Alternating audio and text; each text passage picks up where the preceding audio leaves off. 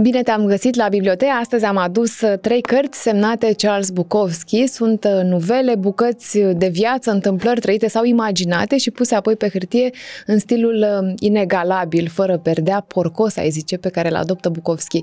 M-am gândit mult dacă să vorbesc despre el în podcast. M-am gândit că limbajul și subiectele pe care le abordează autorul pot deranja și după aia m-am răzgândit pentru că el e considerat unul dintre cei mai buni scriitori realiști americani și imposibil să nu avem loc și pentru un scriitor mai underground, așa cum e el.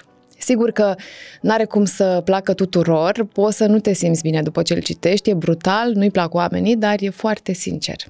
Bukovski e și poet, a scris mii de poezii, povestea în interviuri că scrie câte 10-15 poezii odată, Uh, și la fel ca și proza și poeziile sunt altfel. Are una care are ca titlu chiar numărul lui de telefon. L-au și sunat mulți după publicarea poeziei respective. Dar astăzi am venit cu proză. Bibliotea cu Tea Teodorescu. Un podcast Zunivers. Toate nuvelele lui Bukowski sunt semi-autobiografice și se învârt în jurul câtorva teme. Băutură, pariuri, femei, sex, violență. Cea mai uh, frumoasă femeie din oraș este o novelă publicată în 1967 și dă titlul primei cărți, uh, carte care e o colecție de povestiri. Novela are două personaje principale, bărbatul care povestește și pe Cass. Cass era cea mai mică și cea mai frumoasă dintre cinci surori. Cass era cea mai frumoasă fată din oraș, jumătate indiancă, înzestrată cu un corp suplu și ciudat ca de șarpe, fierbinte și cu ochi pe potrivă. Cass era lavă topită, părul ei lung, negru și mătăsos, se unduia și se mișca în ritmul corpului. Avea o stare de spirit ori foarte bună, ori foarte rea. Pentru Cass nu exista nimic între astea două. Unii spuneau că e nebună, doar proștii spuneau așa. Proștii n-aveau cum să o înțeleagă pe Cass. Pentru bărbații era pur și simplu o mașină de făcut sex și nu le păsa dacă e nebună sau nu. Bukovski zugrăvește excelent personajele și se pricepe tare bine să te facă să te simți de al casei, fără să se ascundă despre cum îi merge, de exemplu. Și de regulă îi merge foarte prost. În uh, o idilă imposibilă, ne zice, nu voiam să mă lupt cu ce mai rămăsese din sticlă, așa că am stat în bucătărie gol, întrebându-mă oare cum puteau oamenii să aibă atâta încredere în mine. Cine eram eu? Oamenii erau nebuni, oamenii erau naivi. Asta îmi dădea putere, să fiu al dracu, dacă nu. De 10 ani trăiam fără slujbă. Oamenii îmi dădeau bani, mâncare, lucruri sau locuri unde să stau, indiferent dacă mă credeau un geniu sau un idiot. Nu conta. Eu știam cum sunt. Nu sunt nici una, nici alta. Ce făcea pe oameni să-mi dea cadouri, asta nu mă privea. Le primeam fără vreun sentiment de triumf sau de constrângere. Și așa povestește tot timpul Bukovski, uh, într-un stil de impresia că sunteți prieteni, că știi totul despre el uh, și crede că e superficial, că privește de multe ori femeile ca pe niște bucăți de carne și după aia strântește o scenă în care el și ea se culcă într-un pat fără ca el să-i pună un picior peste șolduri, așa cum se întâmpla de obicei, se duc la culcare cu spațiu între ei și aproape simți tristețea din, uh, din vorbele lui. După aia mai avem uh, tot de Charles Bukowski, Dragoste la 17 dolari 50. Zic unii că e una dintre cele mai bune antologii de povestiri a lui uh, Bukowski. Asta rămâne să o decidă fiecare cititor. Temele se păstrează și aici, la fel și cadrele șoc, personajele pestrițe, care sunt și ele pline de vicii, sau cu dorințe dintre cele mai ciudate. Prima dorință a lui Robert, când a intrat, când a început să se gândească la astfel de lucruri, a fost să se ascundă într-o noapte la Muzeul Figurilor de Ceară și să facă dragoste cu domnișoarele de ceară. Totuși părea cam periculos, așa că s-a mărginit să facă dragoste cu statui și manechine în fanteziile sale.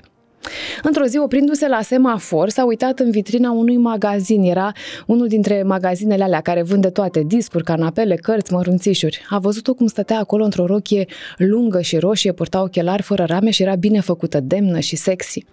Așa cum arătau femeile pe vremuri. O femeie pe cinste, apoi semaforul s-a făcut verde și a fost nevoit să o ia din loc. Robert se întoarce în magazin și zice, manechinul de vânzare? Manechinul? Da, manechinul. Vreți să-l cumpărați? Da, dumneavoastră vindeți lucruri, nu e de vânzare manechinul. Un moment, domnule. Fata s-a dus în spatele magazinului, de după o draperie apare un evreu bătrân, îi lipseau doi nasturi de jos de la cămașă și se vedea burta păroasă, părea destul de prietenos. Doriți uh, manechinul, domnule? Da, e de vânzare? Păi nu tocmai, vedeți, dumneavoastră e un fel de piesă de decor, e o glumă, vreau să o cumpăr. Păi uh, să vedem, bătrânul evreu s-a apropiat, a început să pipăie manechinul, să-i atingă rochia, brațele, să vedem, cred că pot să vă las chestia asta la 17 dolari 50. Iar uh, capitanul e dus cu pluta și marinarii au fugit cu vasul a apărut după moartea lui Bukovski. Acum, cu cărțile astea postum a lui Bukovski, părerile sunt împărțite. Unii critici au zis că autorul a avut mii de pagini publicate, pentru că erau neterminate, nefinisate, prin urmare să le publice nedrept. Alții au zis că prin publicarea lor, Linda, soția lui, încearcă să facă bani, știind că fanii oricum o să cumpere orice apare de Bukovski. Cartea de față, însă, deși postumă e o excepție, e a apărut în 98, la patru ani de la moartea lui Bukovski și descoperi un Bukovski mai bătrân. Dar în continuare natural, e amuzant și e tot, timp, tot tipul ăla care nu-și găsește locul. În carte sunt chiar ultimele lui gânduri pentru că cartea de față e un jurnal Uh, cu zile, cu ore, așa, ținut în perioada 91-93, el moare un an mai târziu, în 1994, de leucemie. Și sunt multe întâmplări casnice aici, multe de la Hipodrom, care are o pasiune pentru pariurile de la cursele de cai, scrie despre lupta cu calculatorul care îi ușurează munca, dar și scoate din sărite și despre ieșiri în oraș, Muzica rock uh, mă lasă rece. Am mers la concert, uh, la concertul ăsta rock mai mult ca să-i fac pe, plat, uh, pe plac neveste, Milinda. Sunt un super gagiu, nu? Oricum, biletele erau gratuite, le primisem din partea cântărețului care mă citea. Urma să stăm într-o zonă specială a sălii, la un loc cu mahării. Un regizor, fost actor, a venit să ne ia cu mașina lui sport. Mai era un actor cu el. Ăștia tip talentați în felul lor, dar nu sunt niște ființe chiar detestabile. După o vreme pe scenă, solistul zice Concertul ăsta e dedicat Lindei și lui Charles Bukowski. 25.000 de oameni au început să aplaude și să urle de parcă ar fi știut cine suntem noi. Te apucă și râsul. Vedete din lumea filmului mișunau pe acolo, întâlnisem și cu alte ocazii. Dar asta mă îngrijora. Mă temeam să nu ne trezim cu regizori și cu actori pe la noi pe acasă. Îmi displăcea Hollywood-ul. Bukowski mm, are o relație specială și cu fanii Uh, nu odată s-a întâmplat să fie sunat la telefon de câte un cititor zelos sau unii veneau chiar la ușa lui și dacă era Antoane Bune, îi chema în casă și se îmbătau împreună. Dar cei mai mulți îi scriau, că era și cel mai la îndemână, normal. El primea toate scrisorile și zice la un moment dat, mi-aduc aminte de o scrisoare lungă și furioasă un tip mi-a scris că n-am niciun drept să spun că nu-mi place Shakespeare. Prea mulți tineri m-ar crede pe cuvânt și nu s-ar mai obosi să-l citească. N-am niciun drept să-mi asum o astfel de poziție și o tot ținea langa cu chestia asta. Nu i-am răspuns, dar o să o fac aici. Tu te mă nici Tolstoi nu-mi place.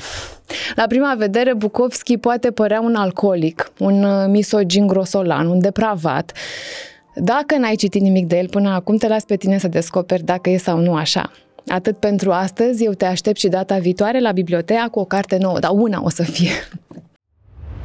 Zunivers Podcasts